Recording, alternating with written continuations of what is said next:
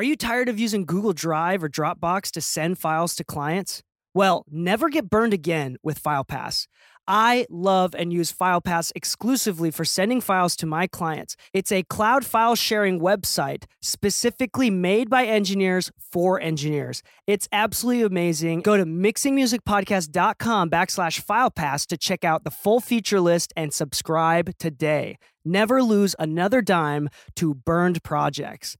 Happy mixing, my friends, and enjoy the show. Say goodbye to your credit card rewards. Greedy corporate mega stores, led by Walmart and Target, are pushing for a law in Congress to take away your hard earned cash back and travel points to line their pockets. The Durbin Marshall credit card bill would enact harmful credit card routing mandates that would end credit card rewards as we know it. If you love your credit card rewards, tell your lawmakers hands off my rewards. Tell them to oppose the Durbin Marshall credit card bill.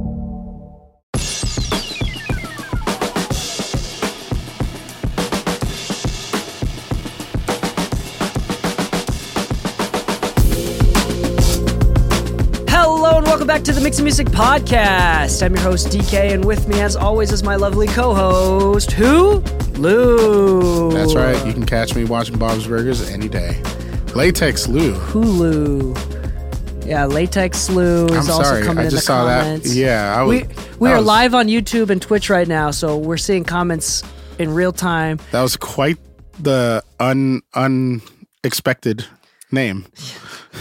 Well, this is going to be an interesting episode because um, I'm uh, reading through a book that is quite famous for different reasons. Mm-hmm. Um, it's an, regardless of, of how you feel about it, it's a very interesting read. Mm-hmm. Um, and I think there's a lot of lessons to take out of it. This is a book called 48 Laws of Power by Robert Greene. And This is my first time reading through it. And um, man, it's it's weird. It's a great book. I, I do a lot of reading. I love reading. And um, I don't know why. Uh, I am a total like self help business guy. Yeah. Like I go to the store hoping that I can like I go to the bookstore hoping that like oh there's going to be a fiction book or like just like a book that I can enjoy. And I look for a book that I can enjoy, but the one that looks like I would enjoy it the most is like Marie Kondo's How to Spark Joy by Organizing Your Life. And I'm like that sounds like the shit and I'm like passing by everything else because I thought that was the most interesting. I don't know, it's just I something went in me. for Harry Potter and I walked away with the 48 Laws of Power. Yeah, there it is. So uh, this is um this is something that is uh, I need to be a little bit careful with too because um, I'm no psychologist or anything like that, so I can't like properly um, say what is it called when you uh, not deduce, but I can't say what my my own father is or isn't, but he he uh I, I have a feeling is a megalomaniac, which is someone that is actually obsessed with power. So I grew up my father who has like a PhD in management, basically 48 laws of power for business, but like at a PhD level. Yeah. And so like he his entire job is manipulating people to be motivated. Like that's what it is. Is- is- Especially as like a C-suite officer. I hate to say it, but isn't that basically a life coach's job too? We're not going to get into life coaches. uh, but anyway, so that's this is something that he always brought up. He would like teach me stuff like when we play 500 with the friends, like I won't put myself down to your level because I want to stay in charge of y'all and keep that respect. So I always offer to throw the ball. I will never catch with you because we're not on the same level. Like he, I would tell me, I was like eight when he told me that. I was like, Yeah. damn, okay. anyway, so this is like a weird topic for me. Um, I don't really like his abuse of power. I didn't like the way he looked at it. Um, but there's a lo- there's a few laws in this book, and we're gonna do two parts in this because we're gonna skip over most of them. Um, but there's a lot of really good stuff that is directly pertinent to mixing, to audio engineering, that I think would directly help your career, directly help uh, your life in general, um, specific to what we do for work audio engineering, mixing. So let's define quickly what it is that we do. And Lu, each after I explain each law, I want you to come up with an anecdote or a story of like how it worked. Like this is Sure. one one way that that oh that's or you you may be surprised and you were like oh I didn't think about that but yeah that's true you know Yeah, there's uh there's one you mentioned earlier where you mentioned it may not relate, but I believe it does. what's that um, Oh, if you Destroy destroy, someone, destroy yeah, destroy them completely. I'm not gonna lie, that one does relate, but I'll I'll leave that towards the end because Holy cow! um because There's there's a, a bonus one. I'm I'm too much of a um a optimist to think of anything too negatively right away. I like to find the brighter side of things usually first before I resort to the negative side of things. Um but there is a positive side to that for a mixer. Yeah. Well, um, this book is basically 48 rules using anecdotes from history of 48 laws that people should use to maintain power. And the book is written in the sense of like if you want to be a king or like some sort of ruler, a politician, or even in the sense of like business, the point is if you um, and in the book, the, the writing is really interesting because the author has purposefully written it to, and he'll like blatantly say, in order to manipulate, to lie, steal, and cheat correctly without getting caught. This is how you do it. And it's like, it's really interesting because like the book to a certain degree can feel relatively like not, not evil, but like can be easily used incorrectly.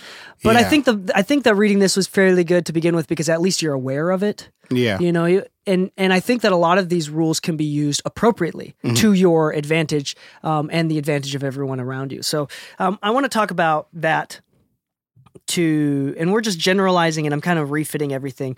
But anyway, let's start off with law number 4 always say less than necessary and each each law has like a little paragraph to um, summarize it. So i'm going to summarize it and then i'm going to talk about how it applies to our field and our career and i want you to you know talk about some personal stories potentially. Sure. we're going to start off with the hard hitting one that we both need.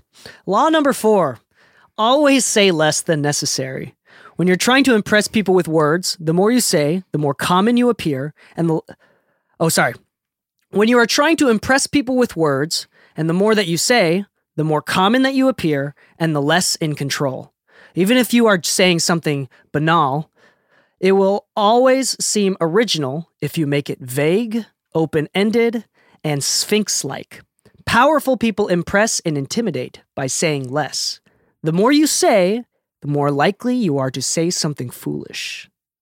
Yeah, that makes sense. And in the book, uh, in in the book, it talks about how most people, a lot of people, want to talk or like explain themselves, or they want to feel understood. That's like an insecurity that a lot of people have. So people overtalk. The reason why I bring this up is I find, especially with mixing, is that if you over explain or defend yourself, like, hey, this mix, you just come up with excuses. Like, you know, like every open mic night, the musician gets up on stage, like, I'm sick and I've been having a bad week, but here's this song, you know, like the kind of Yeah. like, that makes you look so weak. Yeah. Um, and the thing is, as a mixer, if you are like defending yourself before any accusations comes, or if you're over explaining, or if you that seems like you don't have confidence in yourself. It seems like you don't know what you're doing, that you have less com- confidence in yourself. So in turn, that kind of um, does not break down the wall of trust. That is always the barrier between the mixer and the client. yeah. Um, I would recommend, even if you are feeling insecure about this mix, or this mix is not turning out the way that you typically like it, or like you're not exactly sure if they wanted less bass or more bass, I would actually recommend just sending it out and see how they react. Like, Yeah. Don't preemptively say anything. Just like, hey, just like be super normal with it. Say less. Don't mm-hmm. over explain. Um, and you may find out. And dude, most of the time for me, whenever I do that, when it turns out that I was completely in my head, that it was totally fine, and that they may wanted a change in the direction that I thought that they may wanted, but it wasn't a big deal as much as I thought it would be to me. So the way I can actually relate to that one, honestly, is more in the last year.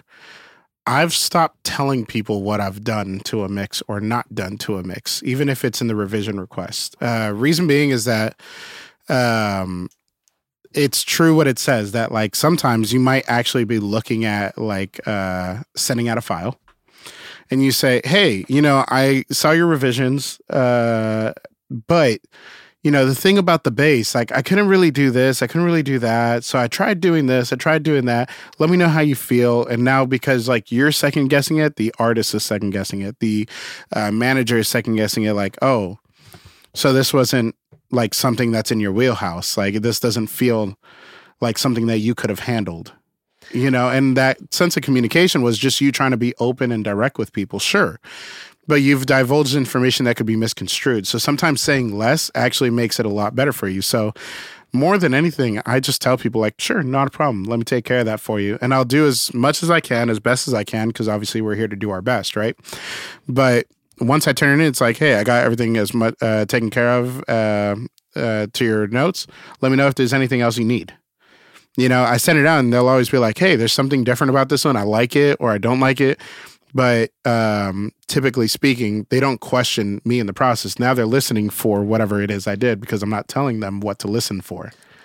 Yeah. So honestly speaking, saying less, especially in a professional setting, makes you feel like you're confident, make you look like you're uh, in control. And honestly, as an artist, they want to feel that you know what you're doing more than know that you know what you are. doing. Exactly. Does that make sense? It's like.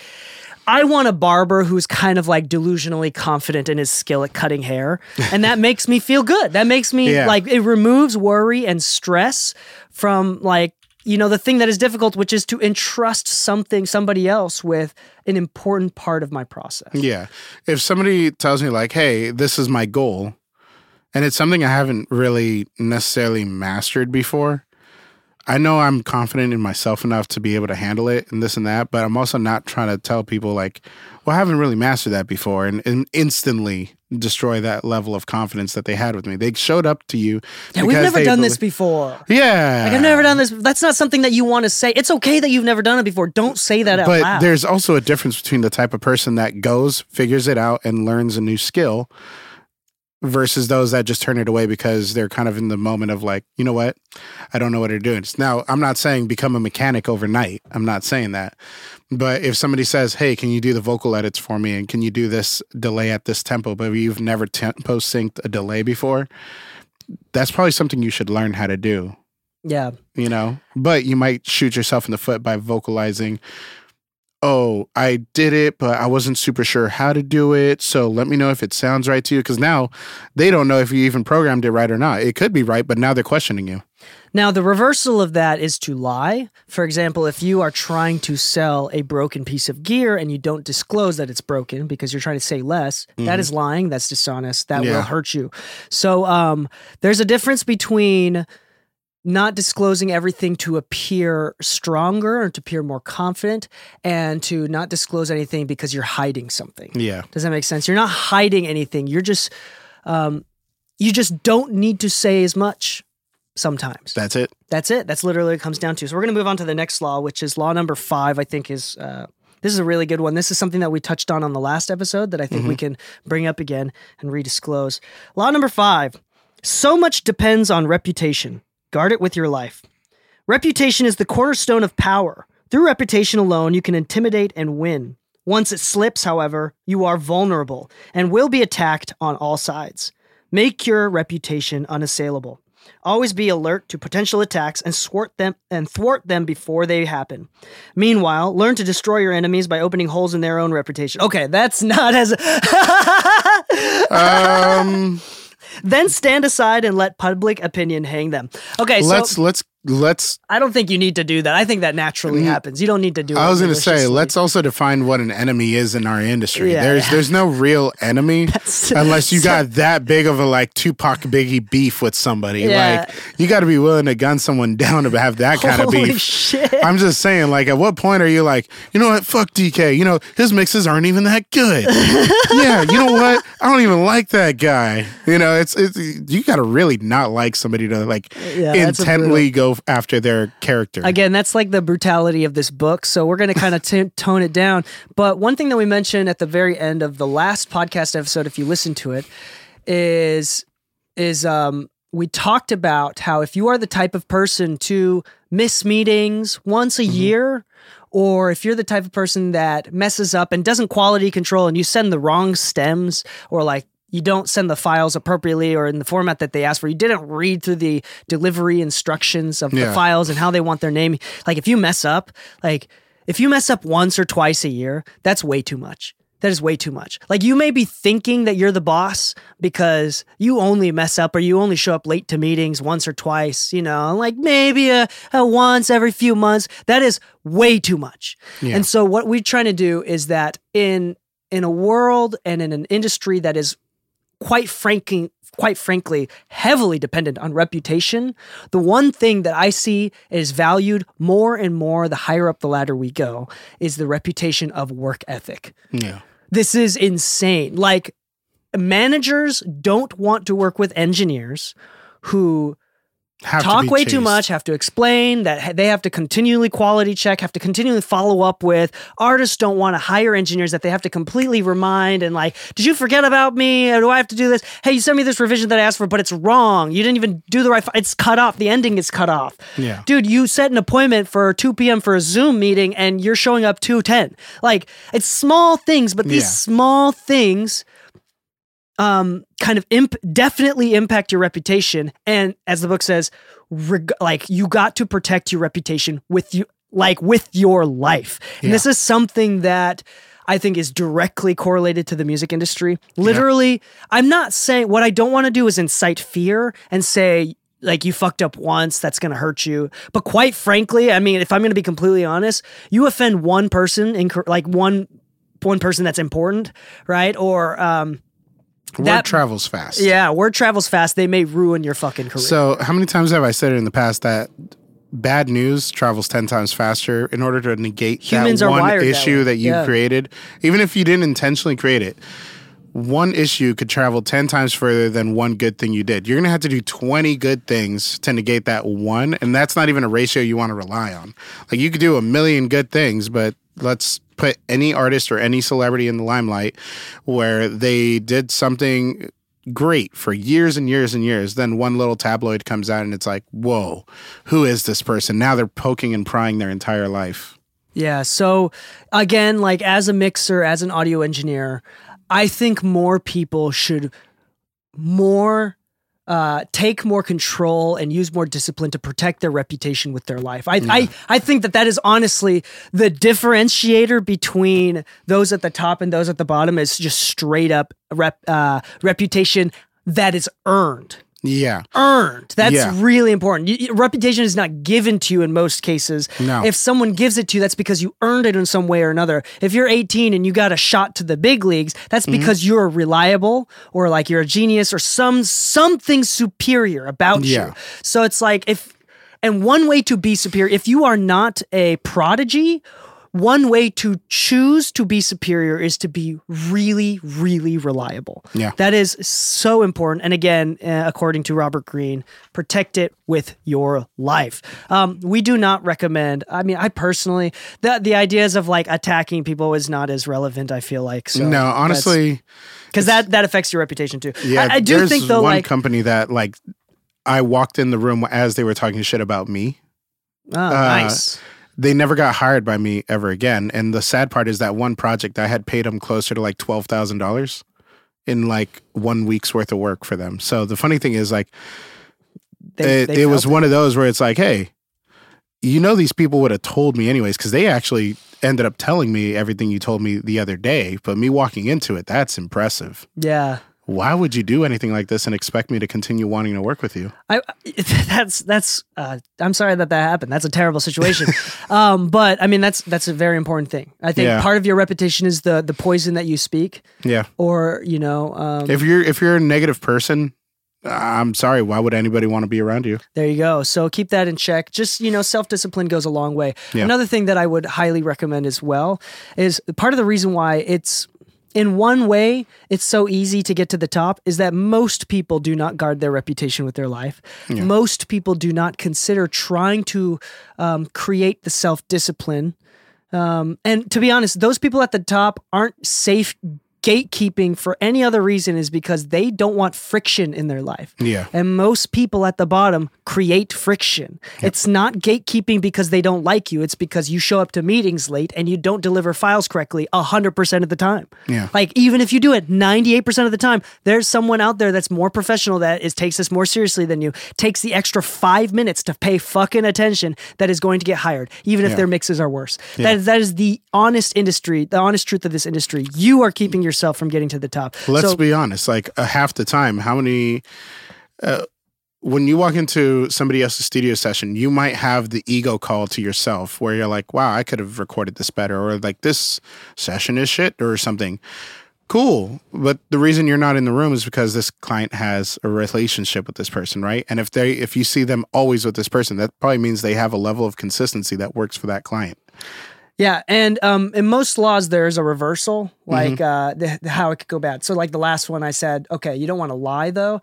Um, in this one, there is no reversal. It's just the God's honest truth. Okay, number um, another one that I want to share is number six: court attention at all costs. Everything is judged by its appearance. Appearance. What is unseen counts for nothing. Never let your never let yourself get lost in the crowd then or buried in oblivion. Stand out, be conspicuous at all costs. Make yourself a magnet of attention by appearing larger, more colorful, more mysterious than the bland and timid masses. Um, that the reason why I want to bring this up is I want to bring this in the, up in the context of social media and branding. Again, the difference between someone that charges a very premium price for their services and a normal price for their services is 98% branding. And Yeah. again, part of that branding is um, that that uh, reputation that you've built, obviously. But uh, if you are you know, first front of mind is first to hire. There's a reason why ads work. Even if you have a less superior product, but you're always running ads, your product will sell Yep. Most people like because people see it often it's repeated they start to trust you. They, there wouldn't be an advertising business if there wasn't some sort of psychological effect on human beings right? Even if you are aware of it.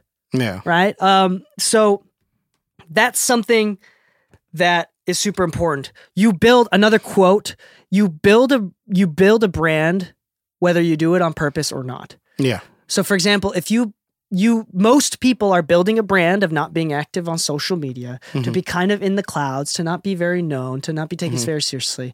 Um, and you're kind of boutique. Maybe it's a cool thing. You're kind of boutique and very like you're my guy that i don't want anybody else to know about because Yeah. you're my you're my secret sauce whatever. That doesn't help you in a business sense all right to be someone's hidden secret sauce. Um, so one of the things that I would recommend if you, if you're going to build a band brand, regardless of whether or not you do it on purpose, then do it on purpose. Be front of mind. Don't go on social media unless you're planning on posting. Like that's Yeah. another thing. Like don't just be a lurker. Like post, even if it's just something silly like stories or whatnot. Um, there's like another quote that we often hear in the business is the more you look busy, the more busy you get. Yeah. Like looking busy gets work. Yeah. So it's like you don't want to be the type of guy that's always offering discount and like honestly looks like you don't get a lot of work done. Like Yeah. look busy and that will make you more busy. Yeah, honestly, true. Uh, I get it's, it's kind of funny because I feel bad whenever I receive these texts because some days I really just want to help people out, but I do get a little bit busy with the projects that I'm on. Uh, like recently, this past week has been pretty chaotic for me because uh, we're we're doing a lot of moving and new projects coming in. But um, the funny thing is this. I get texts that say, "Hey, I know you're pretty busy, but I wanted to see if I can like book you for like two hours." You know, I just need to ask some questions Oh, and that's this and a- that. That's a oh, that's already like if they say something like that, that means they trust you, they respect you, they respect your time, so they're Yep. gonna pay full price and they're not gonna ask that for that many revisions because they actually trust you. Yeah, and it's like, okay, Like what that's did just a need? great client. That's Yeah. a great mentality that you want people to have before they come to you. Like, it's kind of funny because um, the request on this one was like, I need somebody to dial in my vocal chain. I was wondering if you could help me with that. I'm like, oh, oh, so you like the way I make vocals sound? That's a great reputation to have. yeah. So uh anyway, so just to recap, court attention at all costs. Now Mhm. there is There is uh, looking needy. The reversal of that is looking really needy to look really yeah, desperate. if you're doing like the trend dance, Mm-hmm. yeah, that's kind of well, I mean, no, no, Yeah. no. That's that's like better than nothing. that's better but I than mean, nothing, like- but it's also nothing to do with being busy. In fact, it looks like you just have more time on your hands. This this goes into the next law that I want to share, which is law number eight, which I think is going to relate to that in general. Make other people come to you. Use bait if necessary. When you force the other person to act, you are the one in control. It is always better to make your opponent come to you, abandoning his own plans in the process.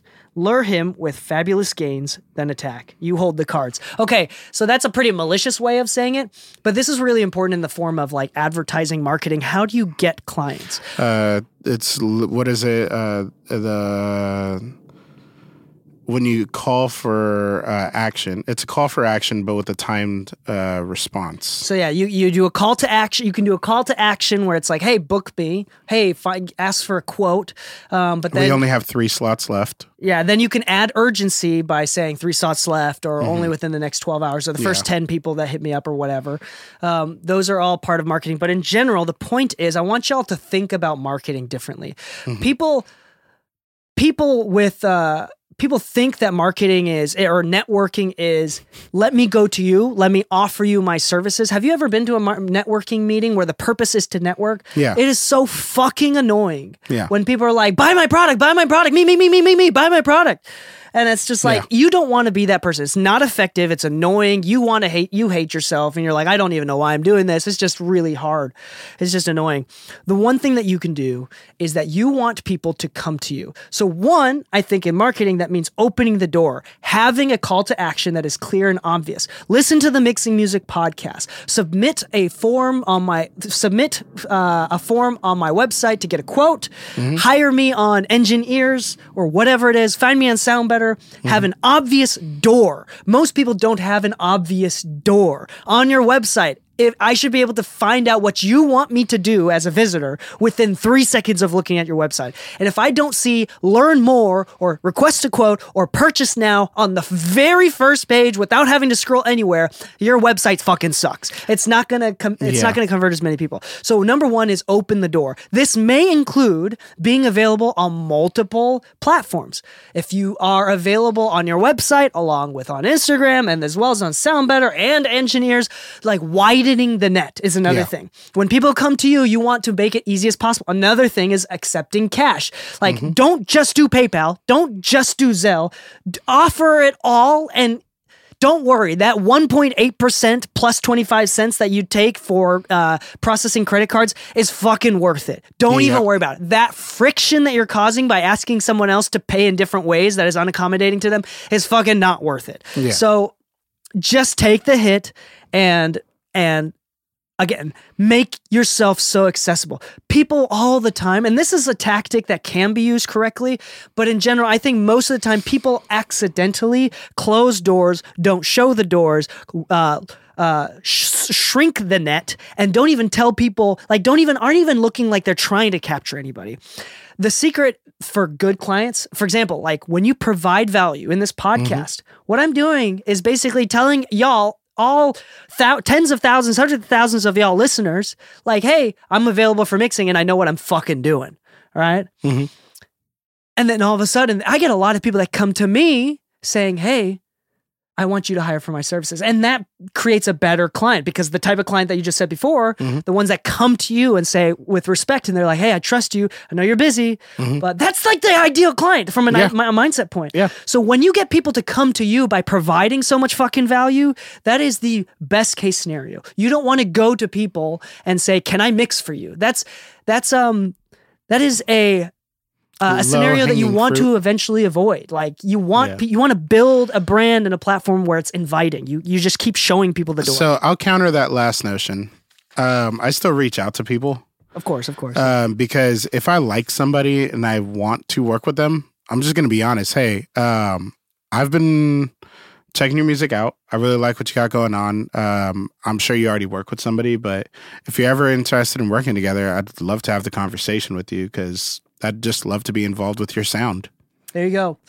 And yeah, even if you and again, Yeah, I think we like don't with talk networking, numbers or anything at first. the secret to networking is just try to be friends with people. Don't don't try Yeah. to sell them your product. They'll find out what product you have and whether or not they want it or they want they want to recommend someone. Like, if they Sometimes like just you, bringing they up will. your name is enough, but saying, "Hey, I'm a mixing engineer and I do this, and I only charge X amount. Let me know if you'd like to work together." Like I usually ignore all those messages, and most time people are sending those out as such quick shots that they get ignored because usually they're so impersonal that.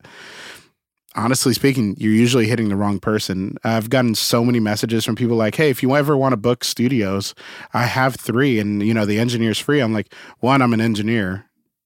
Two, I already have multiple. So Yeah. why? Yeah. So Why I mean, why did you think I was the demographic? Yeah, it's something to consider for sure. Like, again, the problem most people have is that they do not have an obvious door and a sign pointing to it. Yeah. So it's it's a lot better of a relationship, and it's a lot healthier of a relationship if they come to you rather than you going to them. Yeah. Uh, just a balance of power there as well. We're gonna keep going. This is gonna have to be split into two or three parts. As like this is gonna take way too long because these are actually really good points, great jumping idea points. Um, but anyway, number nine: win through your actions, never through argument. Yeah. Any momentary triumph you think you have gained through an argument is really a pyrrhic victory, a pyrrhic victory. The resentment and ill will you stir up is stronger and lasts longer than any momentary change of opinion. It is much more powerful to get others to agree with you through your actions without saying a word. Demonstrate, do not explicate. So, uh, come on, that come on, like if you like that's that's so easy Yeah. don't tell them you're trustworthy. Show them you're trustworthy. Yeah. I mean, if uh, res- I love throwing away resumes that I get Mhm. that say I'm a trustworthy person. Why did you need the yeah, like to say it? everybody thinks You that, could the, the problem with it. humanity is that everybody thinks they're trustworthy. Everybody thinks they're above average. This is the Yeah. Dunning Kruger effect. Like I don't trust you. You gotta show me. And Yeah. any any manager, anybody that's willing to hire, knows that that's the case. And and here's the thing. Another thing too is like if you and this is a very specific to LA thing. If you come to me and you start name dropping immediately, oh hell no. Oh, he- I've Yeah. worked with this person. I've worked with Chris. It's like if you really did, first off, you wouldn't need to introduce yourself because I would know who you are. if you were. Second off, uh, that's a huge red flag. Yeah. That is a huge red flag for me. I do not trust you at that point. yeah. Don't don't do that. Show with your actions. Show with your actions. Another thing too is if you really believe that a certain style of mixing, making the kick drum sounds like this, is the better way to do it, like do it. And if and if and if it was actually a better way to do it, they won't say to change it back. Yeah. They'll hear it. You know, you don't have to argue for it. Just just don't don't argue. Just just just listen to it. Anyway, that was a short short one. I don't know if we need do we need to say anything? Any other anecdotes that you want to share on hmm. that one? Anytime somebody says the phrase trust me, I instantly don't trust you. Hey, bro, trust me, bro. No. Trust me, bro. No, I don't. Hey, this hot sauce is not that spicy. Trust me, bro. Actually, I could trust you on that one because eight and ten do deserve the swap. Okay. number uh that's an inside joke. Okay, nobody on the pod's going to get that. But uh number number uh law number 10. This is an interesting one. I think this is also something that hap- happens naturally. I don't mm-hmm. think this needs to be a law. I think this is just human psychology and part of the reason why people will naturally float to the top and why most people will naturally float to the bottom or mm-hmm. sink to the bottom. Number 10, infection. Avoid the unhappy and unlucky. You can mm-hmm. die from someone else's misery. Mm-hmm. Emotional states are as infectious as diseases. You may feel you are helping the drowning man, but you are only precipitating your own disaster. The unfortunate sometimes draws misfortune on themselves. They will also draw it on you. Associate with the happy and fortunate instead. Come on, Lu. That's a good yeah, one. it is. That's a good one. I'm I'm not gonna lie. I teeter on it. I teeter on it for one reason. Um, it's good because it's true. It's good because it's true, and it wouldn't be good if it wasn't true. But if I know somebody is typically above board personality wise, and they're going through something, I can't just walk away. Ooh, no, that's And true. There, okay, so- there's a mental health thing. Yeah, there's there's times where people go through it and they're looking for somebody to reach out and like cuz I've definitely been in the pocket where I don't know what to do and I don't know who to talk to. Um and if people were to walk away from me in that state, I don't expect to ever walk to you ever in my life again because you walked away from me when I needed you most. Okay, let's separate this because I think I, I think I think because you helped me, but Yeah. like when I was in a dark place, Yeah. and you were, and I'm really grateful for that. So that's actually really personal. Yeah, only because and I the only reason I bring it up like that is because not everybody you work with knows you. Hmm and you need to acknowledge that in order for you to move forward in a much more healthy business relationship. Um, but on a personal level, you should never assume to act in that notion. Okay, so there's a lot of nuance here that I think we should unpack that it has directly to do with our industry. Yeah. Number one, there's a difference between personal relationships and people that are long time friends that are having a momentary sign of weakness Yeah. versus business friends. And here's the thing from a mental health level, um, you want friends that are willing to be there for you no matter how hard it is. Yeah. On a business level, and this has to do with mental health, I don't give a fuck. You should still be If on you are shit. depressing to be around on a business level, I ain't, I have no loyalty to you. Yeah. I have no loyalty to you, and I'm giving my my business to someone else because they are a lot more pleasing to be around, even if Yeah. they are worse at the craft. Have you ever worked with somebody who every time something went awry, it's because something went awry in their life and they just couldn't uh calibrate? Yes, Yeah, it's like, hey, uh these files I mean I've late. been that person before. Yeah. But it's like, hey, these files are late. It's like, hey, really sorry, my tire popped. It's like, okay, that could be fixed in a few hours. This file is late five days. Yeah, What the fuck? yeah, yeah, yeah. Like, if you're the type to make an excuse for everything, even if the excuse can't even relate to it. guard to your it. reputation with your life, right? Yeah. Yeah. So it's one of those where it's like when people complain a lot when they're like, oh, you know, it's just because everybody, like, I'm to I'm gonna say one that I heard recently, and I can't take this guy seriously ever since. What is that? He said it's because Teezio is getting all the good songs. Oh, And I heard that and I'm like, listen, I maybe you know or don't know, but me and Teezio are on good terms with each other. I wouldn't say we're like best friends or anything, but like we've done plenty of work together and we've had plenty of conversations. Teezio earned his shit. So you bitching and moaning about his success and that's the reason that you don't have success makes me think so much less of you yeah.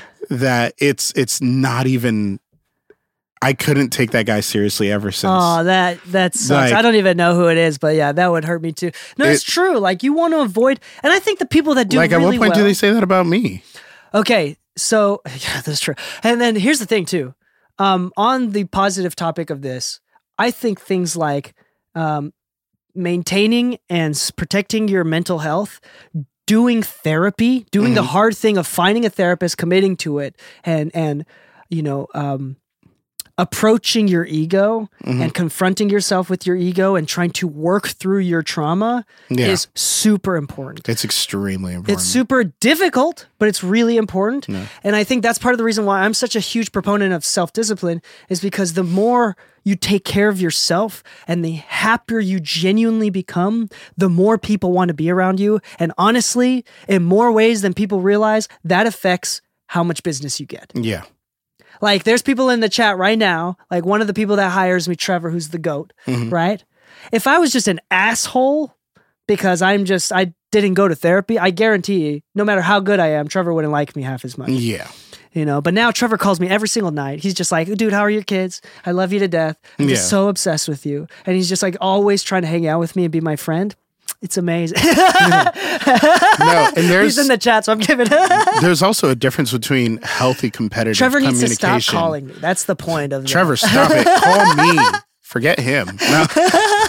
um, but like, there's also a difference between healthy competitiveness, uh, which is something I bring up a lot to everybody, eh, because I find different individuals my healthy competitor. Um, you, for instance, being one. Because if I see somebody I know doing what I do and they're busy, why the fuck am I not busy? I don't like that for myself. So I'm not saying I need to beat them. I'm saying how the f- I can't fall that far behind. What the hell, you Yeah, know? yeah, yeah. Um, with the acoustics design company And stuff you're, you're that I've very been like doing. happy about it. Like Yeah. you don't look at me and get jealous. You get look at me and like get motivated. no, And if we, you like, tell me like, oh, I just did this, I'm like, fuck yeah, congrats. yeah, and vice versa. Like there's Yeah. things you do, it's like hell yeah. Yeah, and so like on the acoustics side of things, I know there's like John Hunter and GIK and all that that's like very popular in LA.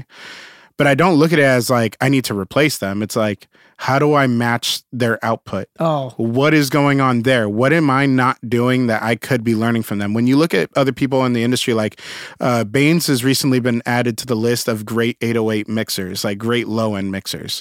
Um, Teezio wasn't put on that list. And I'm not even saying that those two need to look at each other and be like, hey, I need to get my low end that way because they both fit a niche, right? But me and you also have a friend who's on that list, Bob.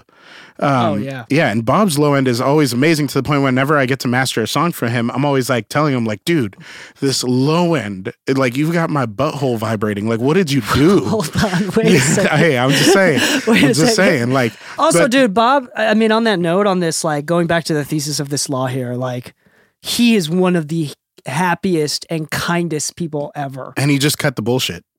He is like you. You cannot help but be so. Yeah. You want to be around him. Yeah.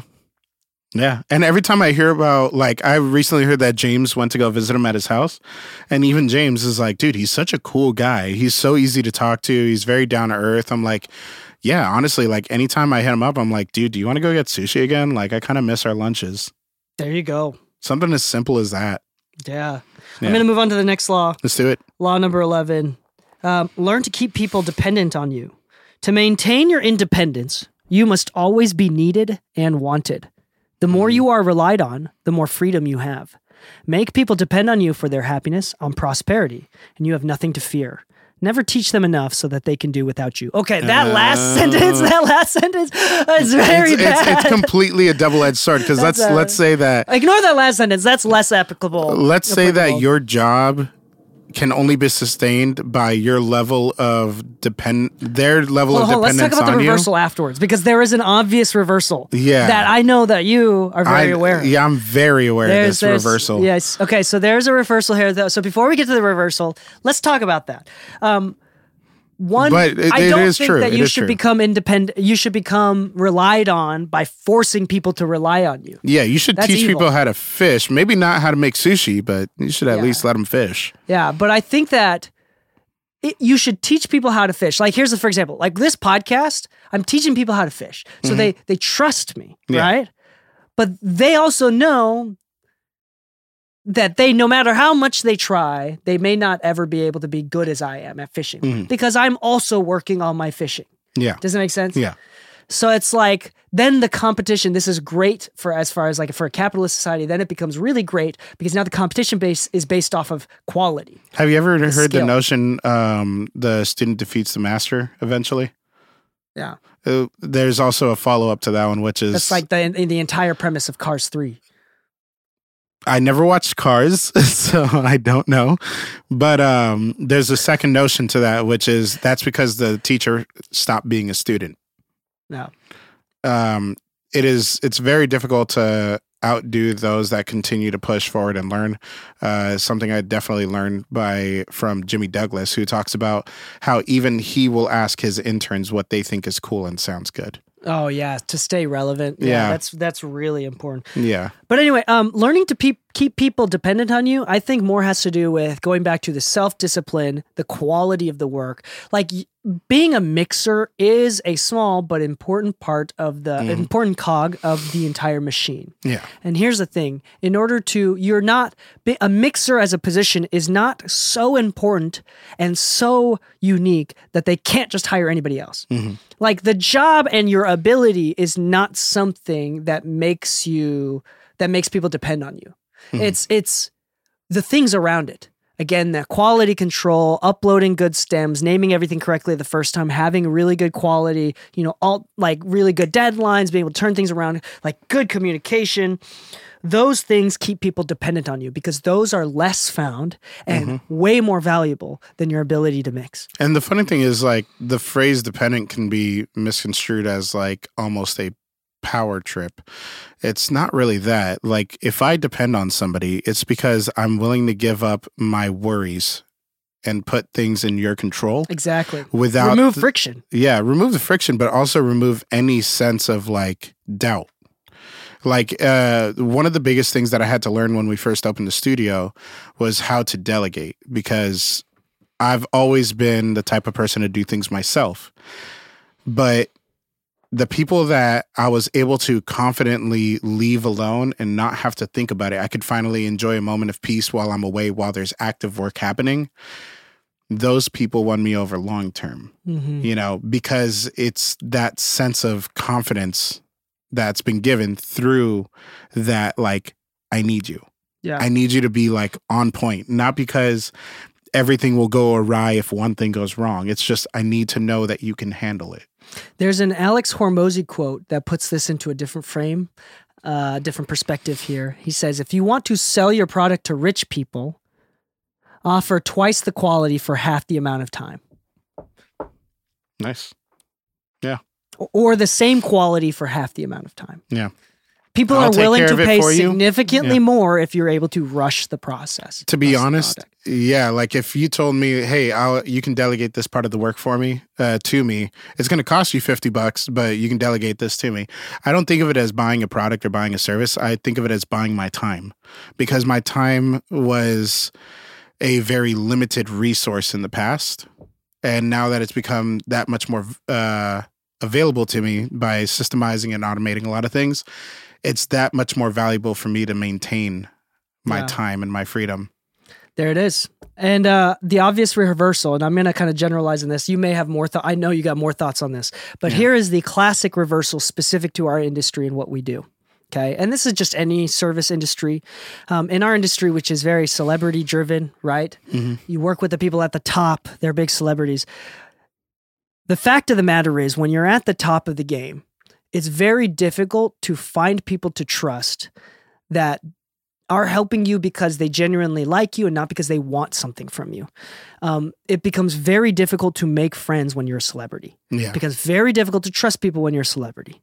And here's the thing: no matter how much you work for them and how much you you uh, are you make them dependent on you, there's always going to be a little bit of a power play. And let me describe that power play for you. If someone who is in power and has a lot of power, a lot of uh, um, yeah, just, we'll just say power, Mhm. um, and a lot of money. Yeah, I mean that part. Then, yeah, you gotta yeah, be yeah, able to yeah. employ you. Yeah, yeah, yeah. Uh, and you are what th- you think is the right thing to do. Just the bend over backwards bitch. You're just willing to do anything and everything for them. Drop everything for them. Then what you do is you build a res- you build a relationship where you are their bitch, and that is not a healthy relationship. That is the reversal to this law. You don't want to become so easily dependent on that you become someone's bitch. Again, you use this as a way to equalize or in order to gain power. So this is actually true. Mm-hmm. When you work for someone, you don't want to give everything. Especially if they're above you in power or in social class, you don't want to give them everything, but you do want to be reliable. But s- do not ever sacrifice your boundaries for some clout Yeah.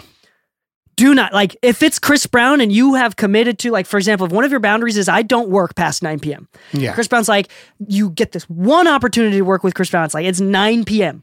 you you're like oh fuck I have to break a boundary you let's say you decide it this is a great opportunity you break that boundary you work with Chris Brown now he knows that you're willing to break your boundaries over him and mm-hmm. that's going to become an abusive relationship Yeah. if you say no, you may lose that gig, but that's not a gig that you want to begin with. And here's the Yeah. thing there are a lot of people out there that are willing to take it up the ass every single fucking day. The only reason you should break a boundary is if you're getting something in exchange, and it shouldn't be a clout moment. You need to create a collateral. yeah. And, and like, and there are, like, for example, there are people in our industry that we know that are doing really, really well, that are very now high up the ladder. But it that, took that, years that, like, of shit because eating. they just like, yeah, they're able to take it up the ass every single fucking day. And they're just Yeah. really good at taking shit and that earn their place at the top. That is I- one way to do it. But that is, that is very, fu- that is very few and far between. That's not a gamble that I'm willing to make. yeah. Most of the I people that I know are doing well. so different. Most of the people that I know that are doing well are people that respect their boundaries and their all of their clients know what their boundaries are and they respect each other. And Yeah. there's like this level of equal power and balance in this relationship where they're equally dependent on each other and they understand their boundaries. So there's respect. Mm-hmm. That is a really great way to build dependence, not over being someone's bitch. That is a really unhealthy way to build dependence. Yeah. Okay. Sorry, I, I said what I want to say. Any any because I know, I mean, it might. I don't know if you want me to avoid this topic, but you had a recent relationship that kind of ended up becoming that way that you did like you discovered later. Uh, yeah. I don't. so- you don't have to be specific. No, it's as not. It's not about specifics. I've had this relationship multiple times over with different people, um, and each time is different. But um, recently speaking, there was a level of disconnect in between what it originally started off as to what it became. I'm not sure at what point it became it, but what it became was very unhealthy. And I Mhm. think um, it negatively impacted both sides to a point where I did not think it was healthy or even conducive to a good relationship to continue working together. I think it would have made things worse. Yeah. I think one way to negate all of this and to avoid a power imbalance is actually by having a mediator. For example, this is one of the great roles of a manager. Yep. If you have someone, a celebrity, but you have a manager representing you, Mhm. then they can talk your shit, their shit. You know, like, oh, Yeah. DK's the best, Lu's the fucking best. He's gonna kill your mix. They can talk because most people have a hard time doing that on their own. Yeah. They talk you up and they put you on the same equal playing field as the celebrity. Does that make sense? That's a that's a that's one of the roles of the managers to make sure that that is balanced in that sense. And then yeah, and again, if because they the artist typically has a manager, you if you have a manager as well, then the managers speak together. If you become the type of person that provides a service and it's so frictionless, it's so easy to work with, they will depend on you. They Yeah. will keep coming back to you. You know, it's a great thing. Okay, we're spending way too much time on this topic. Which oddly enough happened in that situation anyways. Yeah, that's uh, that's actually really close to home because that's the one of the first lessons I learned in LA. I know most people don't have an issue with power balances with celebrities, but that is a real thing that you have to think about Mm-hmm. Yeah. when you're trying to build a career in a music city. It could even be a basic employer. yeah, yeah, but oh yeah, that's true. That it could be a basic universal. employer. Yeah. Yeah, so um, like you, if you really, really like. Uh, like let's say you job. idolize Elon Musk. You're the type of you're like an Elon bro and or gal, right? You just really believe in An e bro. And like that's all you're doing is making it easier for Tesla or Elon Musk to potentially take advantage of you. Yeah. So it's like anyway. Um law number 16. This is we're gonna this one's I think is gonna be short. Use absence to increase your respect and honor. Too much circulation makes the price go down. The more you are seen and heard from, the more common you appear. If you are already established in a group, temporary withdrawal from ill will uh, from it will make you more talked about, even more admired. You must learn when to leave. Create value through scarcity. Again, looking busy, sounding busy, busy gets work. another thing too, this is like in management in general. It's hard to fire a bad intern if you're really close friends with them.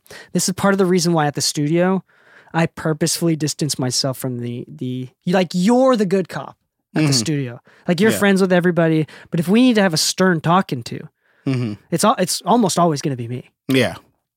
Partially because I'm good at being a dick. No, you But also because- enjoy it. I enjoy being a dick. Ah, hold on, not being a dick. I enjoy being extremely honest Yeah. And direct. and direct. Yeah. Um, and you, uh, and we, but we also need someone to be friends with them. And it's it's it's harder There's- to be direct and honest, especially in a in a way that you have to execute some sort of discipline. Yeah. There needs to be a balance between like, hey, we're all here to work together as a team. Yeah, you don't want to be. But too if somebody's falling off the wagon um, a little too often, then we need to correct that. So that's from a management sense, right? Yeah. And I think that that is pretty obvious in our situations. Yeah. Right. That's pretty universal. Um, I will also say that in our industry, if you're the type of person that's like, hey, I'm looking for work. Hey, I'm looking for work. Hey, I'm looking for work. Here's a Yeah. discount. Here, I'm looking for work. Um, I don't I don't think it's a that big of a deal.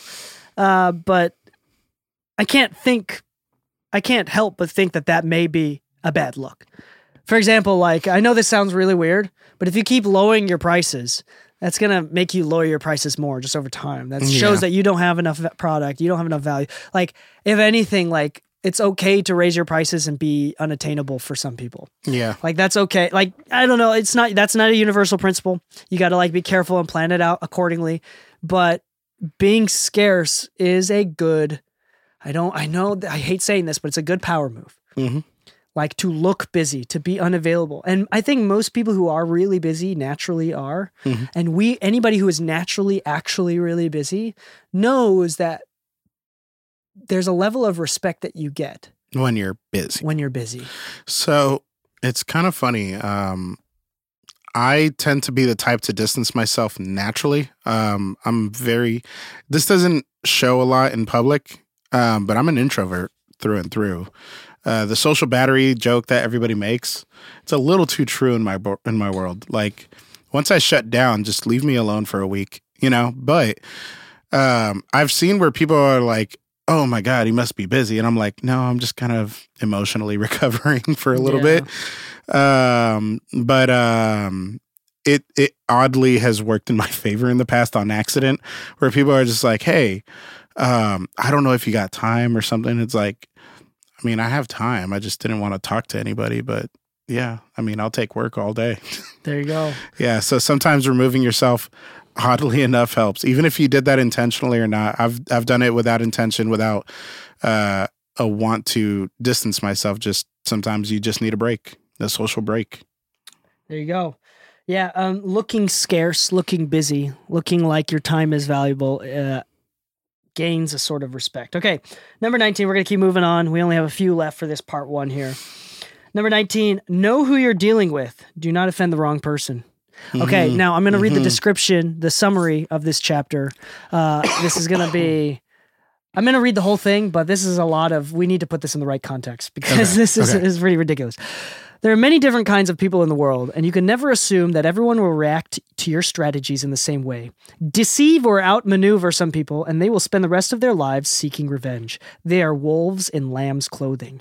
Choose your victims and opponents carefully. Then, never offend or deceive the wrong person. Okay, so basically, they're saying, like, if you're going to manipulate and deceive people, just make sure you don't manipulate and deceive someone that can destroy your life Yeah. because they also understand the rule of if you're going to destroy someone, destroy them completely. Um, but I, I do think that the reason why I, I thought this would be a good discussion for this episode Mhm. is because in our um, industry, Mhm. which is really fucking small, Yeah.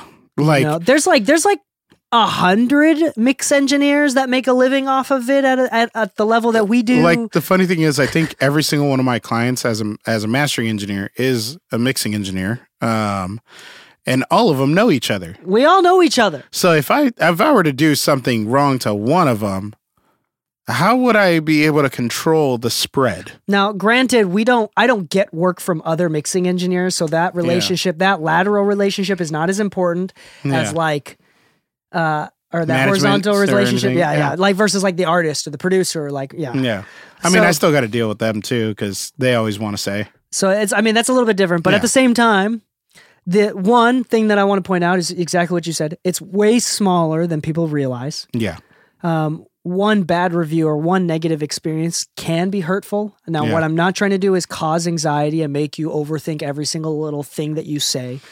just, You just know. be honest. Just be honest, just be yourself. It's not worth changing your personality for each person. It's not hard to be a good person. I promise you.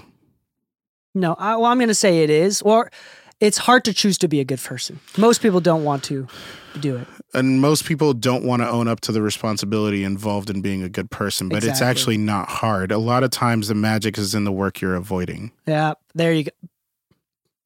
Did you quote something? That was beautiful. I did. Lu, that was beautiful.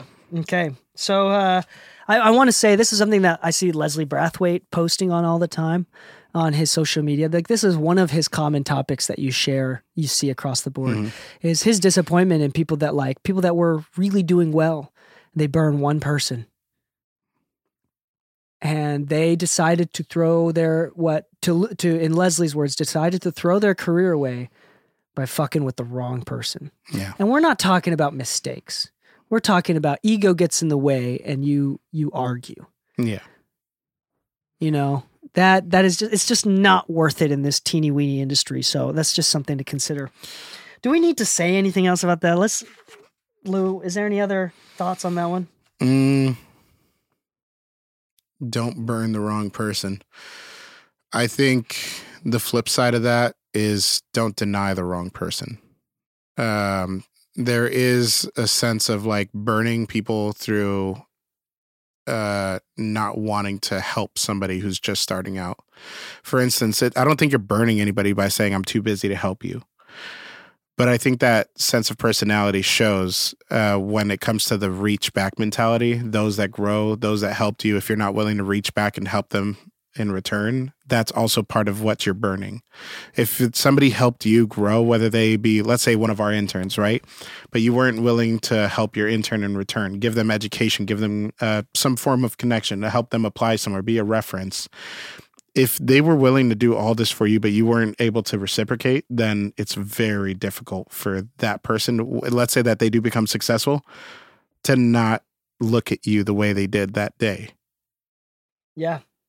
Amen. All right. Um, I'm gonna do three more, and we're gonna keep these quick for part one here. Cool. Uh, number 23, law number 23, concentrate your forces. Conserve your forces and energies by keep, keeping them concentrated at their strongest point. You gain more by finding a rich mine and mining it deeper than by fitting from one sha- uh, flitting from one shallow mine to another. Intensity defeats extensity every time. When looking for sources of power to elevate you, find the one key patron and a fat cow who will give you milk for a long time to come. Now, the examples and the anecdotes that he gave in the book is like, for example, even an artist in the Renaissance age, it was better for that they worked for some sort of royalty, some sort of instead like artists don't want to sell out. But it's Yeah. important to sell out to the right person. So that was like one of the things too. Concentrate your forces. Don't be af- okay. Anyway, another thing as well that I want to talk about. I want to talk about niching. Mhm. Okay. Uh, quick example here to prove my point you have a specific type let's say in this scenario you get you find out and, and god forbid this ever happens right but you get a specific type of lung cancer lung cancer Uh-huh. it's a rare form of lung cancer Yeah. okay you have a general doctor the family doctor that you go to best honestly best in the world Yeah. articles written up forbes Yeah. uh, just forbes half of the forbes articles is just about how great this doctor is Yeah. so many awards, so much recognition. Okay, number two doctor is another famous general cancer uh, doctor. Mhm. I forgot what the name of a that specific doctor is. Cancer doctor. Cancer doctor. Okay, let's I- just go I with that accept because I'm that. dumb. There you go. Yeah. Uh, they treat. They have success in treating all forms of cancer, Mhm. uh, brain cancer, Mhm. testicular cancer, uh, can- bullshit cancer. Mm. Okay, whatever. Yeah. Number three, lesser known doctor, medium to low, lesser known doctor, but they speci- they only work on patients with your specific type of cancer. Mhm. Who do you think you would trust? I'm definitely going with the family doctor. No, I'm just no, obviously I'm going with the lung doctor. Come on. Yeah, number three, option number Yeah, three. yeah. That guy's about to get me a gold plaque. Yeah, you're gonna, you're gonna. That's the thing. So, what I'm not trying to do is diffuse people's dreams and make people think that they can't do everything. Yeah. Here's the deal: in real life, if you want to be a singer songwriter and a producer and like, and a, you could do it. and a mix engineer and this and this and this, you can do it. Yeah.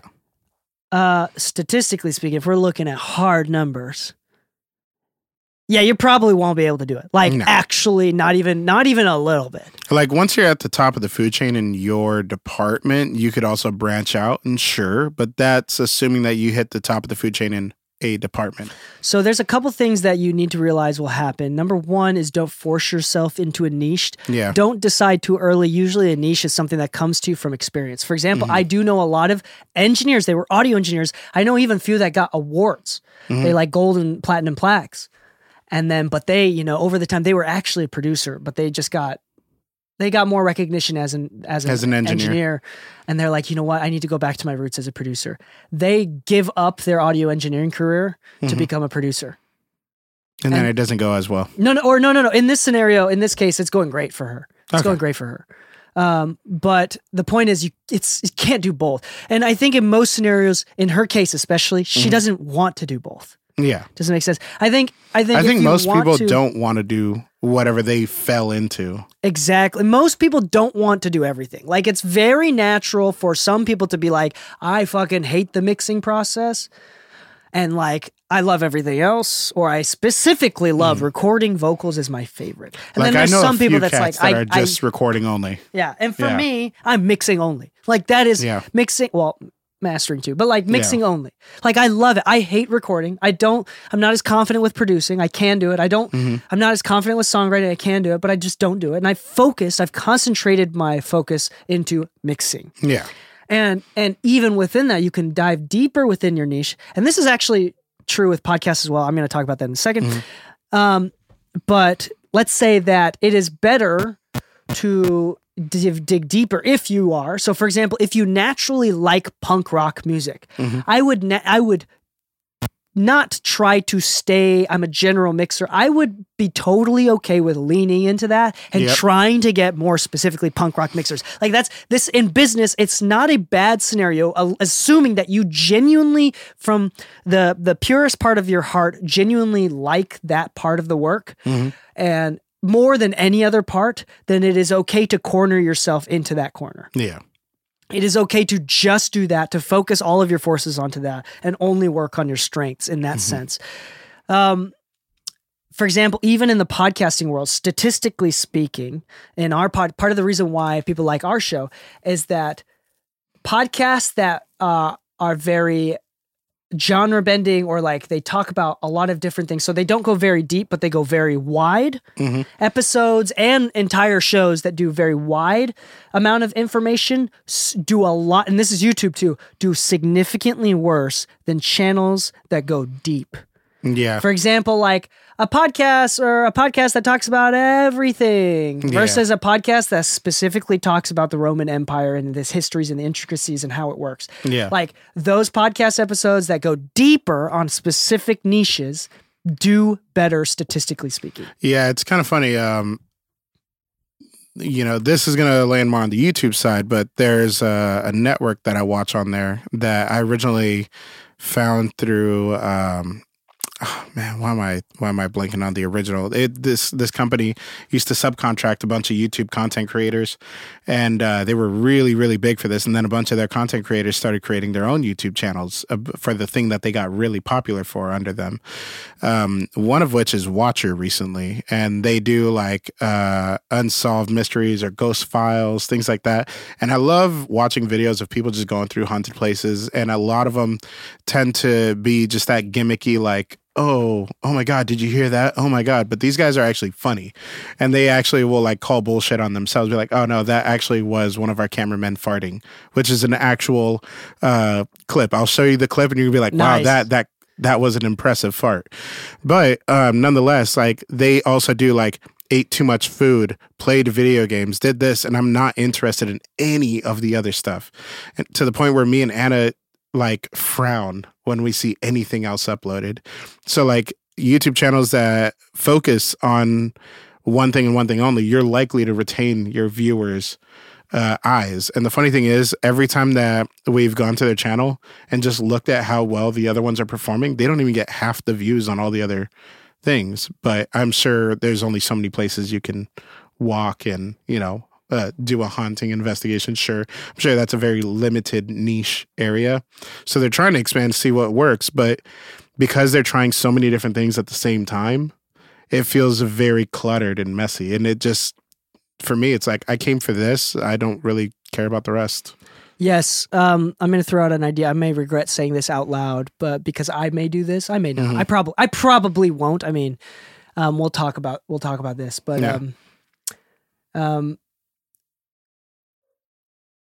first off, when finding finding where to concentrate your forces, it's important to recognize what you desire, what you want. Um, it's a good idea practically to use jealousy as an indicator and as a compass. If you fi- if you find if you are jealous of someone for the work that they've done, that that may indicate what you actually want. I hate to admit, but that's actually take, a good take one. note take note of it. like if you see someone that they're doing and you get jealous of it, it's like that your soul may be trying to tell your ego something You know, um, like, hey, you want to do this. You know, uh, so don't force yourself into a niche. You gotta one understand that that's something that you want to do. That you fully understand that you're willing to do it all for this. Give it up all for this. You're willing to boundaries. It's it's very sacred to you. You know, Do it all sense. for the nookie. Um, and and it's got to be authentic too. So that's part of the one. Yeah. You know, it's got to be authentically you. Number two, it's like again, you don't that a niche usually comes to you. You don't go out and find it. Um, for example, this is specific. Mhm. I watch me. I'm going to make a prediction here. Mhm. In the next two, ooh, one to three years, Mhm. I predict that double edged safety razor videos on YouTube as a as a genre is going to blow up among men. Double-edged safety razors. Old school single blade safety razors shaving videos. How to shave. Come shave. Watch me shave. Like uh, uh reviewing razors. Reviewing uh, safety razors. Um, sponsorships. New technology within that. It's gonna. I think there's a bubble coming up in the next one to three years Mhm. that I think is a very untapped part niche of an industry. I mean, imagine loving shaving so much that you you review all the creams, all the aftershaves, all the different blades, all the combination of blades to handles to Yeah. the, the- being able to know what the weight is, things of the nature. It's stupid to us. well, that if if if you're gonna that is the example of if you're really into that, now is the time to start uploading videos. I'm making a prediction that that's gonna be the next mechanical keyboards. Mechanical keyboards blew up and had like a little bubble, a cultural bubble oh, last year that burst last year. Uh-huh. yeah. Right, there's this cultural bubble of mechanical keyboards. I, I've uh, one of my clients is a keyboard influencer. He had he gained over five hundred thousand subscribers in a span of like six months to a year. damn. It was just like a cultural bubble. I think the next one is going to be shaving. So something like that has already happened in bursts. Uh, it was butcher knives. So specifically, like uh, Latin carniceria butcher knives, um, custom engraved handles and all that kind of stuff. Specific types of leather, the way the metal is actually cut, with what type of machine it's cut with, and then what type of metal it is, and how the metal actually affects the taste of the meat, and this and that to the point where my cousin was gifted like a five six hundred dollar butcher knife. And when i look at it i'm like that's very impressive. But i don't think i'm the demographic for it. But nonetheless there's a demographic spending five six hundred bucks on said knife. So i would believe that the shaving side would probably blow up too. Because if you're not cutting meat, you're cutting hair, you're cutting something. You know, there's there's gonna, there's going to be a niche for these types of knives and stuff. Do you remember? Um, Also, culturally, we're leaving the hippie stage of our yeah, of our left right Yeah.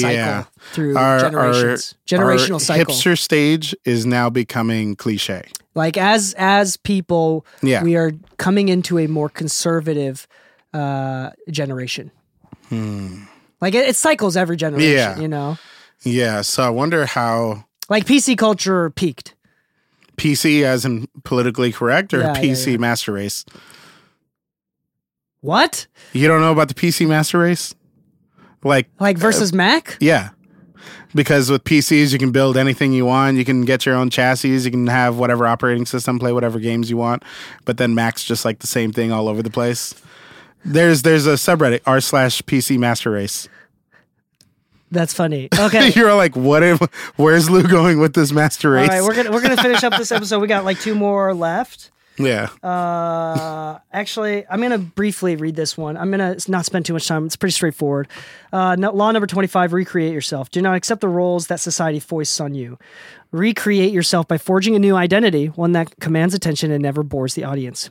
Be the master of your own image rather than letting others define it for you. Incorporate dramatic devices into your public gestures and axes, uh, actions. Your power will be enhanced and your character will seem larger than life. Okay, this is important. What we talked about before. You build a brand whether or not it's on purpose. So Yeah. do it on purpose. That's the thing. And when we're what we're not saying is people will misconstrue this law as like you need to create a false personality, a false persona, and just like live on that. I want to be totally honest with you. If you think that I'm brutal and honest in the podcast, I'm not that much different in real life. Uh, James, If anything worse. shut the fuck up. okay. Anyway, James, uh, James, who is a fan of the show and now is one of my assistants, uh, he knows firsthand. I am like this in real life. Lu, am I like this in real life? Yeah. Yeah. Yeah. Fuck yeah. Yeah. All right. Here we go. Um. Anyway, but what you what? But there's a per- certain part of you that you can, as you get older and as you choose to like choosing self-discipline is you're recreating your own image. It's a choice you find you decide you want to do it. You decide you want to be more self-disciplined. You decide you want to go to the gym. You decide to make your bed. Those are things that actually eventually become part of your personality. If you this is a quote from uh, one of my favorite books of all time um uh uh, the go giver. Mhm. If you are the type of person that has to choose to be kind, you are not kind because Yeah. choosing to be kind uh, insinuates that at one point of that decision, you contemplated whether or not it was worth the benefit of being kind in that scenario. Yeah. People that are actually truly kind never even realize that there was an option not to be. And it takes a lot of consistent decision to be kind in order for that to eventually evolve into nature and habit. Yeah. Okay, so um, And the funny at- thing is, so like, that's in that sense, you recreate your image, your brand. Yeah. You decide what you want to be like. You say, I want to be this type of human being. Maybe you have uh, someone that you look up to, and you Mm-hmm. make consistent decisions to rebuild yourself to be like that. Hopefully for the positive, yeah. right? And and you can recreate again how busy you look on social media. You create your brand on purpose rather than a brand being created from you. Again, the quote from that is, "Be the master of your own image rather than letting others define it for you." Yeah. You know, uh, for a lot of people, you hear the notion that, well, I understand that it's necessary to become this person and to talk uh, or be direct or whatever, right? But I don't want that friction with people. Okay. There's a huge flaw in that. And the flaw is so big that it's overseen by so many people. If you have to be direct with people, it's because they've already been fucking up. Mm. Um, and those that have an issue with you calling them out on their bullshit don't care for growth. They don't care to right a wrong.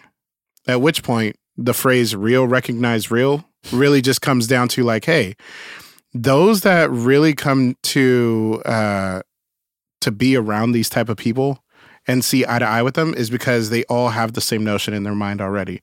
We're here for growth. We're here for success, and this is what we're doing if you're not part of this, yes, we will react a certain way. Yes, we will communicate that we have an issue. And if that's an issue for you that we would communicate these things, then you're obviously not ready to be in the room. hmm So you not being here, you not uh, trying to have this conversation, just shows me that I shouldn't even be talking to you. Real recognize real. Amen. Real does indeed recognize real. Yeah. Would you would you not agree to that? The more that you grow yourself, words- you recognize those that have objectively decided to not grow themselves. Other words, in other words, Lu recognizes Dee Kei and Dee Kei recognizes Lu. Yeah. And then we also recognize those around us that are like, yeah, I'm just like you guys, but I'm going to fuck it all up. Okay, this is gonna we're gonna end the episode on this one. Hopefully it's a good one. Let me look at this. Um ooh, Mm, I still want to touch base on that one that I brought up Ooh, earlier. this is a good one. This is a good one. Um I'm gonna skip number 27 because that's the uh I'll, I'll just briefly describe people on people play on people's need to believe in to believe to create a cult like following. Use social media. Um, know what you're talking about and don't teach something that you personally haven't accomplished. For example, I, I think the big takeaway from that one is like Mm-hmm. How you to get a shouldn't- you shouldn't gold be a, without having a gold plaque. yeah, exactly. So that's one thing that we've been very clear on this episode, on this podcast, is I'm not here.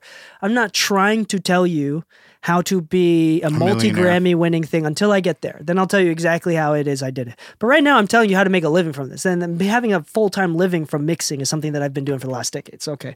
So I want to be clear about that. Um, okay. Number 30. This is a fun one to end on because it's kind of like off the, a little off the wall here.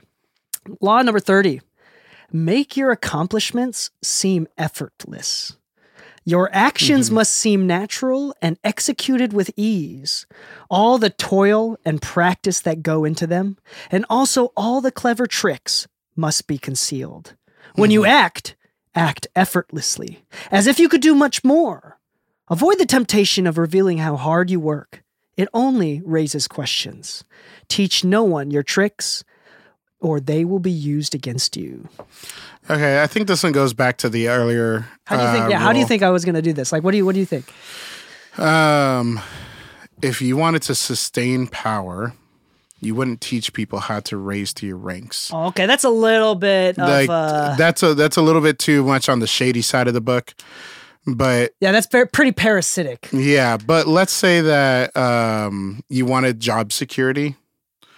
You could just turn in the work and say, yeah, we did it great and this and that. It's like, oh, was it a lot of work? It's like, you know, there was some work, sure, but nothing I couldn't handle.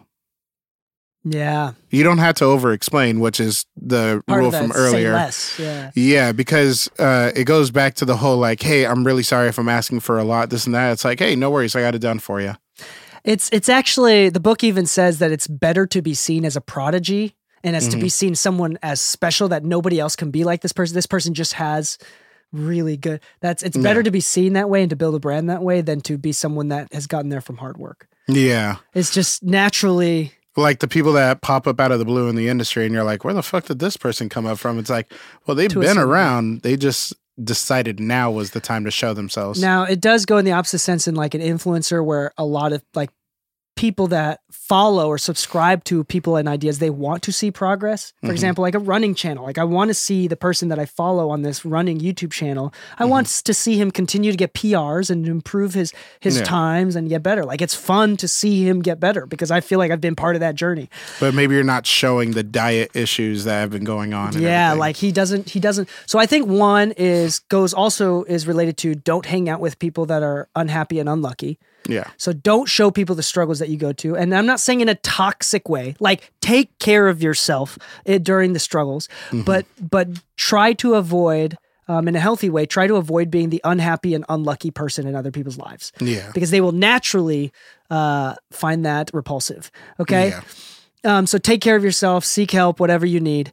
Um, another thing that I think is really important with this is this is something I was thinking about is, dude, I like uh, asking for revisions, Mhm. saying things like, "Oh, that's going to take so long. Oh, I'm working so hard already." Oh my gosh, that is such a bad look. Yeah. It's like, oh, you don't realize how hard this is. Yeah. That never, just makes people like not want to hire you because they don't want to burden you. Yeah. That's one way of looking at it as well. Yeah. Yeah, to be honest, uh, if you make somebody feel like they are the issue, Oof. I'm just saying you're likely the issue. Damn. Like, I, it don't tell your client there that you're making their life harder or they're making your life harder. Um, just don't Take work it. with no, just don't work with that person. Yeah, period. don't work with them don't Why would you vocalize the issue of their existence and their request if you didn't want to take on the work? Yeah. So, you know, at the end of the day, like making it seem like the work is so hard and this and that goes right back into where it's like, oh shit, maybe you're not the right engineer for the job either. Yeah. So, and then also like you don't want to be. So this is interesting because you want to be scarce by Mhm. looking busy, Yeah. but at the same time, you don't want. The point of this chapter is to not look like you had to work really hard to do well. I think setting a, an expectation date is the key to that. Okay, here's the uh, the specific anecdote from the book. Mhm. Renaissance paint artists, for example, Michelangelo. Van, uh, yeah, Michelangelo. Mhm. These artists, Michelangelo would not allow anyone, including the patron who funded the project, to ever look at their work mid progress. Yeah. Because these artists knew that if someone saw the progress and saw how much work and effort into the details that it actually took, it would kind of ruin the magic by the time they see the finished Yeah. product. But in order to have this sense of wonder and amazement, Mhm. they would hide it completely until it was the finished product. And then they showed them, and then it felt magical Yeah. right? And I think this relates in a mix of sense as well. Like, um, I love when people watch me mix. I like Mhm. that communication, but I don't think that you should be unafraid. And I'm not saying you should purposefully build barriers, but it's actually helpful if you are the type of person where they just drop off their tracks in a box. You Mhm. get them from the box and you mix it and you send it back to them. And it's just like so easy. They don't see the process. They don't see how much you struggle with them. You could be s- swearing up a storm. I can't fucking believe they use this microphone. This is the worst vocal chain ever. They don't want to. They don't want to know. You know, you don't Yeah. want to tell them the struggles that you went through. They just want to hear a final product. Yeah. And if you can do that quietly, silently, without them knowing, when they get it back, they'll be like, "Oh my gosh, you're a god." Yeah. So I wouldn't. Um, I'm not saying to avoid letting people part of your process, but I would say that it's okay. Um, to and I would say that to a certain degree you kind of want to avoid showing people your secrets because at the end of the day and here's the real thing that I really want to get to mm-hmm. and this is for all influencers for all podcasters anybody that talks about audio engineering and mixing the real fucking truth behind Manny Marroquin Serban Ghenea behind uh, Tony Maserati, Jesse Ernster, the the real fucking truth that people don't want to admit is that there is no secret. There is no specific vocal chain. There is no style of mixing that is universally correct, that Yeah. works better every single time. Top down, bottom up, limiter on, limiter off, specific reverb. There's no such a fucking thing. And here's the thing most people want to believe that you have a magic. Mhm. There is magic. So this is extremely pertinent to us Yeah. people genuinely believe, cannot believe that Serban Ghenea mixes in the box. Cannot believe. Yeah. What the fuck? Andrew Scheps was really good at deceiving people. Not uh, not incorrectly deceiving people, but like making people feel like he's a lot more thoughtful because his workflow is so complicated. Have you seen his most recent so studio? complicated. Yeah, yeah, yeah, yeah. It's just a bedroom with a bunch of acoustic. Yeah, yeah, but I mean, like he's he's Yeah. the guy that parallels everything. So it's Yeah. like you feel like there's some magic going on, but at the end of the day, the fact is there is no magic. Yeah. And what we're trying to do as a podcast is to kind of open that up and to show you that the difference between you and Manny Marroquin is just a few lucky hits, you know, potentially, um, and then also decades of skill. But Yeah, yeah, uh, de- skill built from decades of experience, right? yeah. But at the end of the day, the good thing is like, as much as Manny is special to me, he's not that. He's still human. He's he's Mhm. not infallible. You know. So like when people say like, "Oh, they've got these amazing ears," I I don't think it's necessarily that. I think everybody's hearing goes out by the time they're like thirty. You've already lost so much. So when we're talking about engineers that are closer to fifty, they've also just lost so much more. It's not the magic ears; it's the magic in their approach, their technique, the knowledge that they put into things, and what they're listening for. And most times, everybody's like, "Oh, the magic's in the mid range." they know where the magic's at. They know what's tried and true, and that's really the, the differential. It's not about this one magical technique. It's about the many magical techniques that they know that they can pull from their mental archive. It's not like they have a book where they wrote down these specific settings uh, for every analog piece. Uh, Chris, uh, Chris Lloyd is famous for being known as a guy that never changes the settings on his compressor. He just feeds signal into it until he likes it, and that's it you know but it's one of those things where it's like he knows what he's listening for it's not this one frequency that he can hear that nobody else can hear it's his approach and knowing what he's listening for Yeah. And here's the thing with this chapter is that he specifically says that people don't want to find out that it's not magical. So, for example, finding out that Serban Ghenea and Manny Marroquin uses techniques that are probably more outdated than anything that you know. hmm That that doesn't sell. That's not going to sell No. courses. That's not going to make people want to buy their plugins from Waves. You know, Yeah. their art, uh, their branded plugins. It doesn't sell. People don't want to believe that. People don't want to really don't want to believe that sometimes hits just become hits on accident. Nobody knows why. There's no Yeah. analysis that goes into play. People want to intrinsically believe that there was some sort of magic because what it does is it suppresses their own ego because mm-hmm. people don't want to believe that they're below average or they're just average or they, Yeah. you know like so what they're doing is saying that I can't be like them because they're just this way. yeah So that's something that happens naturally within the human psyche.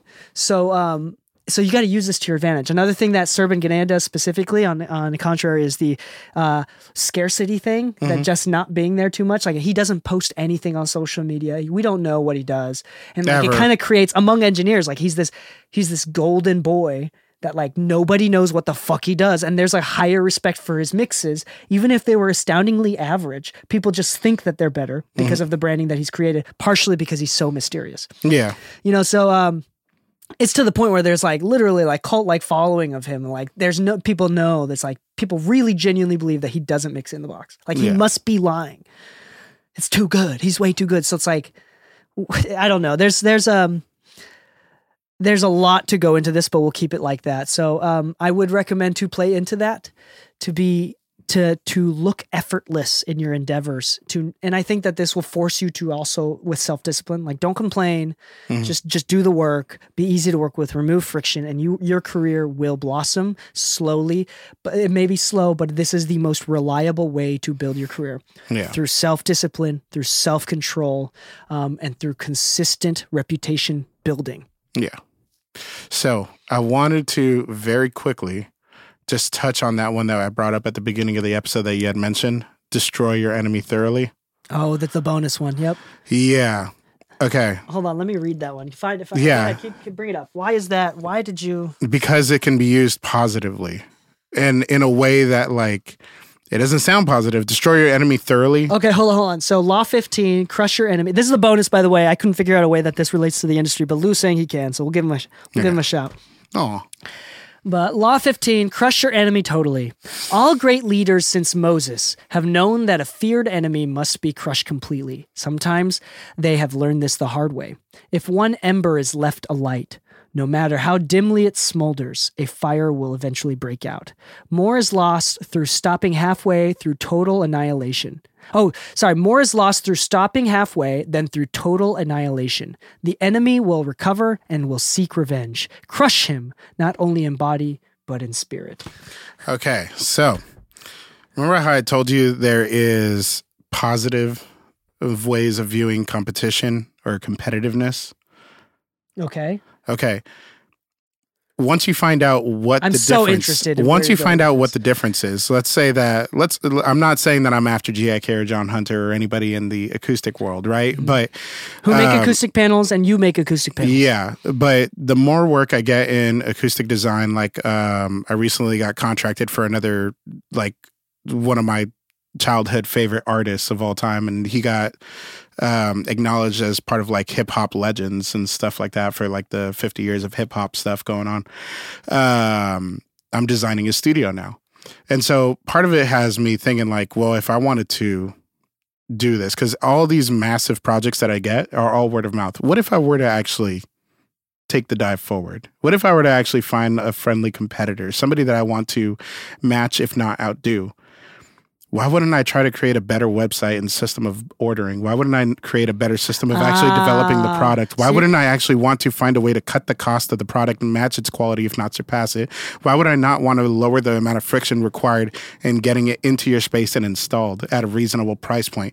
Why wouldn't I want to completely dominate every aspect that there is available to dominate?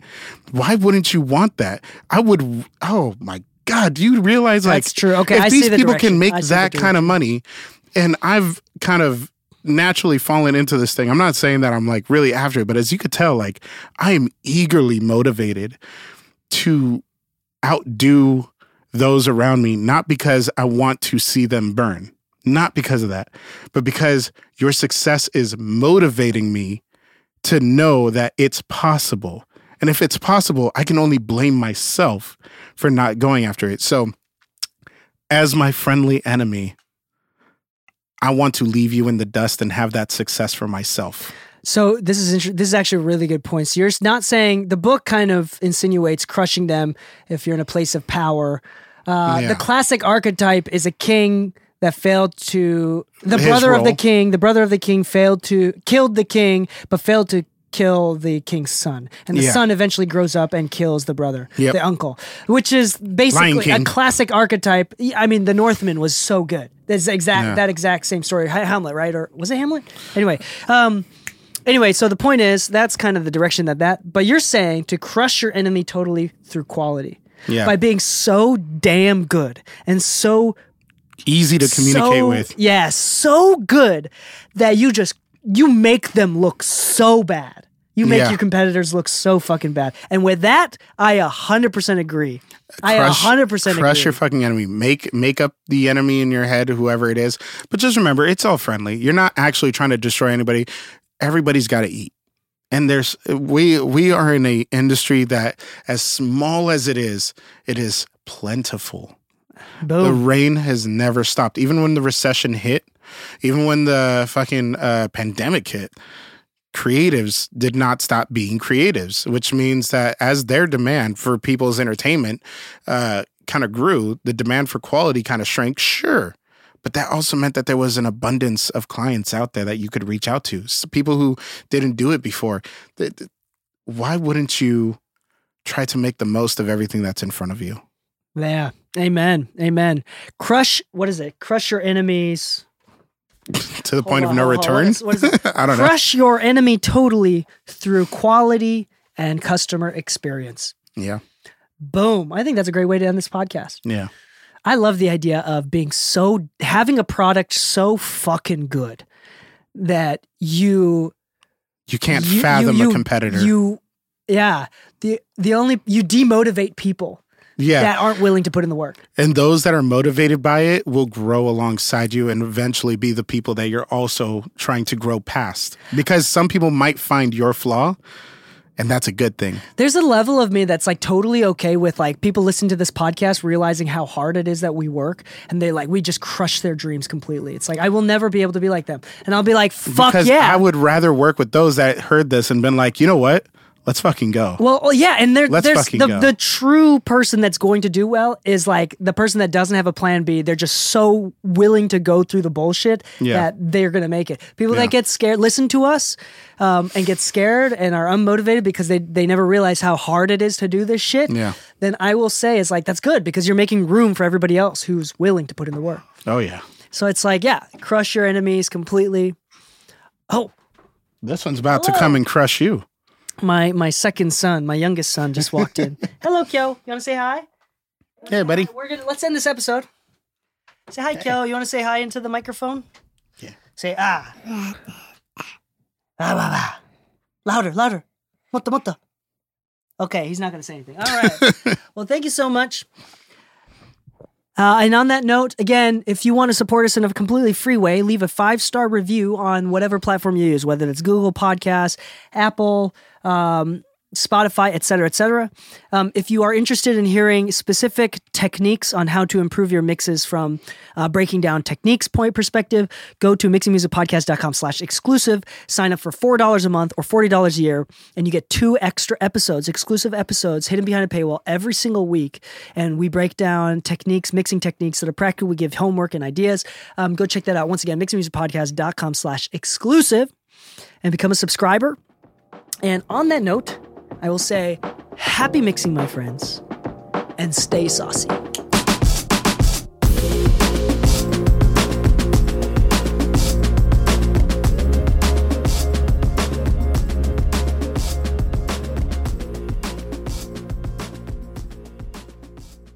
Say goodbye to your credit card rewards. Greedy corporate mega stores, led by Walmart and Target, are pushing for a law in Congress to take away your hard earned cash back and travel points to line their pockets. The Durbin Marshall credit card bill would enact harmful credit card routing mandates that would end credit card rewards as we know it. If you love your credit card rewards, tell your lawmakers hands off my rewards. Tell them to oppose the Durbin Marshall credit card bill.